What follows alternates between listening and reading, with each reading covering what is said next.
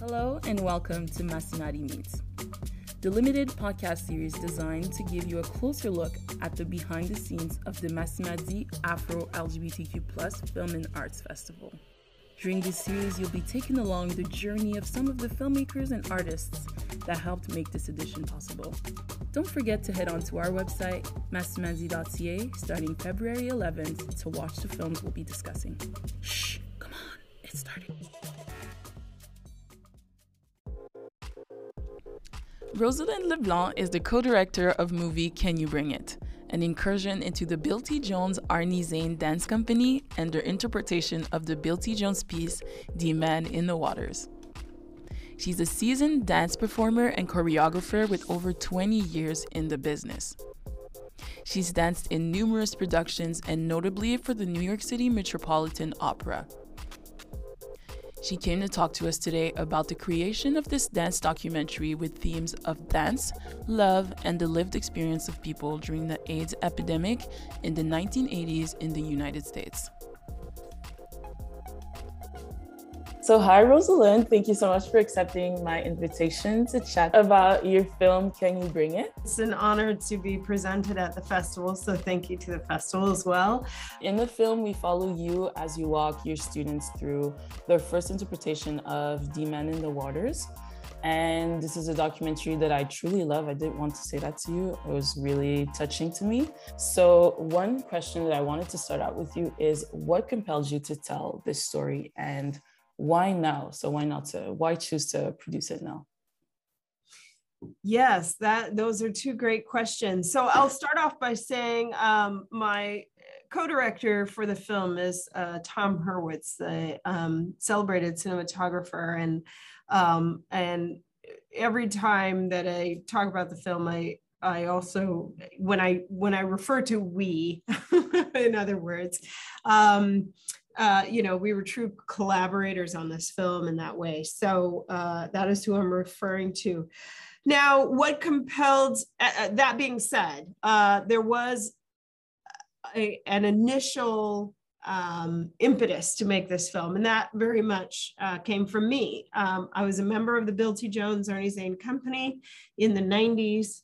Um, at the time that I joined the company, um, it was uh, really the height of the AIDS crisis. So um, I was experiencing it as a young person, uh, just coming into the world, uh, about to start a career uh, in dance, and having the experience that my dance teachers were um, getting sick and dying, um, or people that I hadn't seen let's say for six months i would see them and they would be emaciated and uh, with lesions and and clearly kind of had the marker of aids um, and and their days were numbered so that was that was my experience coming you know graduating from college and just feeling like yes i'm going to take on the world but we're in the midst of this epidemic and it is really targeting the exact world that i'm about to enter you know so it was a very impressionable time. Uh, D-Man and the Waters was one of the pieces that, uh, one of the first pieces that I learned and was performing with the company. And so all of those experiences kind of came together and really shaped me um, as as I was entering, I was I was becoming an adult. And so when years later, decades later, when I uh, as as an educator was teaching uh, the piece around to different colleges and things, I kept trying to go back to that experience that I had, what that piece felt like, what it felt like to be inside of it with that many members of that original company were still performing it at the time that I got into the company. And how to match that experience uh, with what it was I was teaching and what it was I saw on stage of these students 30 years later, many of whom had heard of AIDS, but certainly didn't live through it and didn't really understand it as the epidemic that it was. Um, and so trying to reconcile that, that gap and figure out really how do I teach this piece? How do I bring this back to life? That was the impetus to make the film And as much as we do follow you in the story, we also do follow um, a very important character who is Bill T. Jones, the creator of D-Man in the Waters. How involved was he in the creation of the process of uh, creating this film? You know, I mean, uh, uh, bless him, he was really hands off. Um, uh, oh. yeah, clearly he he uh, gave two interviews for the film. Mm-hmm. Um, he came to rehearse the students uh, at LMU. Um, and and that was shot for the film so essentially three three engagements with the camera um, and and other than that permission that was the only other thing he gave was permission uh, from the minute i had the idea for the film i reached out to him to ask his blessing his permission to do it and he said yes and then um, and then permission to for access to the archives uh, permission to shoot the dance, um, it, shoot the actual his company performing the dance, which we did um, in 2015. He said yes to that. So um, that was it. Otherwise, he's he said at one point, which I so value, uh, he said, "You make the film you need to make." So it's like, wow. yeah, that's like the reaction you want, honestly. Yes, exactly. Going in a slightly different directions, the themes of this year's festival are going to be ecstasy and healing. Hmm. And mm. I believe these are themes that we do touch um, in your movie. But in your eyes, how do you feel? How do you feel that your film really relates to these themes of ecstasy and healing? Wow, uh, that's a beautiful question and two great words. Um, well, D-Man is inherently ecstatic. And I think that one of the things that is so important, and this is this is part of the learning curve, I think, for a lot of students, is that um, ecstasy to me and joy the in I, I put joy in this category as well are complicated emotions. They're not they're not one liners they're really they're deeply nuanced and complicated.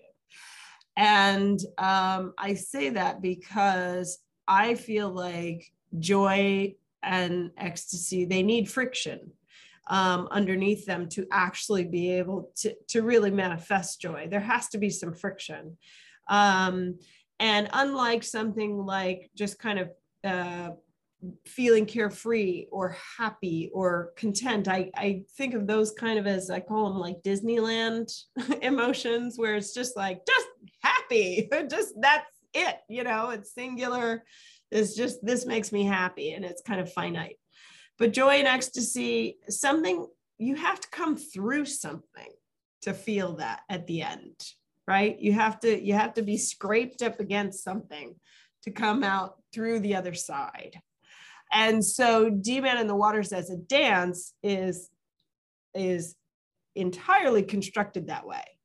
You know, it is a marathon of a dance. It's 38 minutes nonstop of catching, diving, running, throwing, you know the level of responsibility in addition not just the physical act but you have a lot of responsibility for a lot of people on stage. So you can't you know you can't mess up because somebody might fall you know?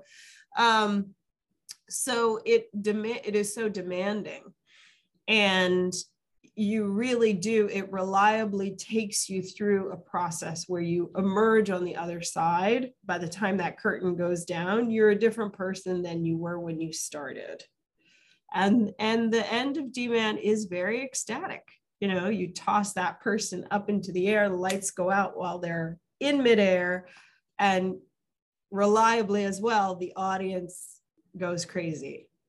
So um, that's definitely ecstasy. Now, the the healing aspect of that is that I'm saying this as I'm thinking about it, so I haven't given this too much thought, but perhaps any transformative experience is healing, right? On some level, maybe on the surface, good or bad, but if it changes you, um, could you argue that it's healing? D-Man in the waters definitely changes a person and education changes a person. And this film is is as much about education you know pedagogy as it is about the history of this dance. So um, those are transformative experiences. And i and i i don't know. I mean who am i? But i i dare say that that that transformation is healing. Yeah and i relate to what you said like with um, the pedagogical type of aspect of the movie I was able to learn a lot through watching the movie on the epidemic. And I think that the time when Bill T. Jones was speaking about his lived experience and um, his love for Arnie and all of that, I feel like that was a really good way to have a story that really illustrates what it was like to like you know lose a partner in that or lose a a loved one in that experience. So I think the movie really did that well. You did also mention the transformation that you feel when you perform D-Man in the Waters. I wanted to know if some of your students gave you feedback after they performed it. This is something that they did mention. Yes, I think the whole experience was transformative uh, for them. Uh, one thing that is true about the dance, and I think this is smart of Bill T. Jones. So the entire dance is four movements of music, four sections, um, and and is nearly 40 minutes long. Uh, the the portion of the dance that is licensed to uh, to universities is the first section. So it's one quarter of the dance. So that's part of the experience too, is that the students already it's it's winding it's taxing it's it's very challenging but it's but they're doing one quarter of it. So there's that there's that aspect of their reality and their relationship to the work. So it's not not entirely there but um the other thing is that but that experience of learning the dance um, everything they went through. In fact, this isn't in the movie. It didn't. We shot it. It didn't make it into the movie. But the stu- at the students' performance were some lifelong friends of Damien Acquavella, D-Man. Damien is D-Man, the title character of the of D-Man in the Waters, and they lived. They live here in Los Angeles, so they came to the show. So um, after the students performed, you know, we took them backstage and I was able to introduce them. This is Ralph, Damien's best friend. And they were just like, what? Like they had just, you know, they had learned about Damien and seen his picture and done this dance and, you know, and to, to see his best friend standing there. And the, these are, you know, friends that he grew up with and, you know, uh, in LA and things like that. So also some uh, original company members, um, some of the uh, former Bill T. Jones company members came to see the show, so they got to see their reciprocal uh, part. You know, this person played your part in 1990. You know, whatever. Um, that just seeing their faces and seeing them just uh, kind of beside themselves with this history um, that was real and coming at them. That was so beautiful. And they were definitely transformed by that. And they still tell me, you know, we're still all in touch and they, they're a different group for sure. And in the movie, we also see them working just super hard. Like, I can't explain how like demanding it looks to like go through all of those movements. Like you said, like they're like lunging on the floor, like jumping up in the air. Like it just seems like really demanding as a performance. And um, this is a question that's for me more than for the audience. But sure. um, I wanted to know um, in the movie at the end, if it was intentional to only include like a little part of the ending performance. Yes, uh, they did a fantastic job. I was I was absolutely so uh, they rose to the challenge um, amazingly well, and and and I was thrilled um, with their performance. It was a it was a deliberate choice, and we knew from the beginning. We shot we shot the dance, we shot their performance, but we knew we weren't going to use it because um, it didn't matter how they did you know and that was something that tom and i realized from the beginning that it's there are films where it is it is really about the triumph at the end you know and we see the triumph right? There, there's the struggle they're learning and they persevere and they get the a or they get the medal or they get they win the race. Yeah. Um but this wasn't about that it was really about the process and how the process that well what you're talking about is that that transformation that healing that the process goes through. In the end if it's a great performance or it's not so hot it doesn't matter because it is about what was learned and what was understood. And you learn as much from a from a bad show as from a good one. Maybe even you learn more from a bad show they didn't give any bad shows but but uh, that's just my point. So so yes it was a choice. We really wanted to just give that idea that the dance goes on into the world. And so that the metaphor of the curtain going up and them going out to do it was exactly the one we wanted for the end of the film. It's kind of like that idea of like the journey itself is the reward. Like you go through yes. something and you learn and you go through the ups and downs and then in the end the result kind of like you were saying is not that important in the end um, my last question is if you have any behind the scenes anecdotes or any little moments that happened or um, stuff that you wanted to include in the film that ended up not making it. I know that you did talk about um, how when the students met with not Damien, but his family members, any moments that would make it into the director's cut, let's say. yeah, yeah, yeah, yeah. That's great. Um, you know, I think that uh, I learned a lot in this process of how to make a movie because that's not my world. You know, my world is dance. Dance is very abstract um, and doesn't really deal with literal narrative. So, so there were quite a few things that, like, now I will say two things. Yes, in my head, there could be, as a single director, as a solo director, there could be a different cut, but I don't think it would be as successful. So I'll, I'll put that out there. so, but one of the things that I that I that I did have to mourn the loss of was more of Damien's story.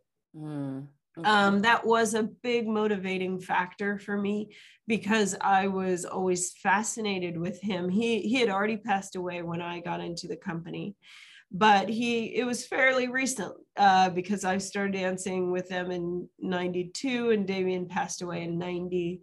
So uh, his presence was still very much there. His best friends were there. Sean Curran was his best friend in the company. He was still there. So uh, D-Man in the Waters was a fairly new piece. It was you know at the height of its popularity so they were doing it all the time. And that question of like who is d-man? You know i mean it was so fresh those stories and who he was and his presence in the studio was still very palpable. And so i kind of developed a bit of a fascination with him um, and i loved hearing the stories about him. There are incredible stories about damien uh, Acquavella. He was such a, a, a wonderful character um, and just lived out loud and bold and and in a non-binary um, way at a time when that was not what it is now not certainly not as accepted as it is now. And um, and uh, those stories were fantastic we interviewed his family his sisters uh, uh, his best friends um, some people he lived with when he first moved out here and those were beautiful, fantastic, funny, wild stories. um, and we just couldn't, you know, you have a, a 90 minute film, you know, it's like a totally different different story if you go down that route. So um, I did more in the loss of all of that. Um, but, you know, who knows? Maybe it'll rear its head in some some other way um, but uh, but the Acquavella family was incredibly generous, and um, and I hold them in my heart, you know, because of everything they they gave uh, to the process and all the interviews and all of the history of Damien's, their brother, their brother, uncle, best friend that they that they shared with us. So Anne Collins, our editor, she did a fantastic job of finding that story. And this is this is the story that needed to be told right now. Can take some of Damien's way of living as an opportunity to live more like him and live more fully in who we are, you know? Yes. So absolutely. Yeah, that's kind of what I take from this interview and watching the movie as well. So thank you so much for meeting with me today. Thank and, you, Sarah. And um, as a tradition, we also leave time for our guests to talk about whatever they want. So I'm going to leave you the floor. Floor to you.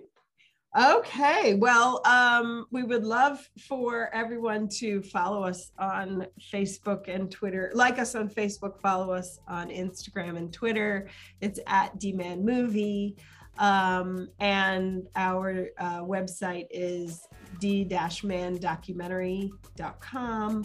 Um, and all of that stuff helps. If you love this film, please, please do that and click on us and show it on social media and share it with the world.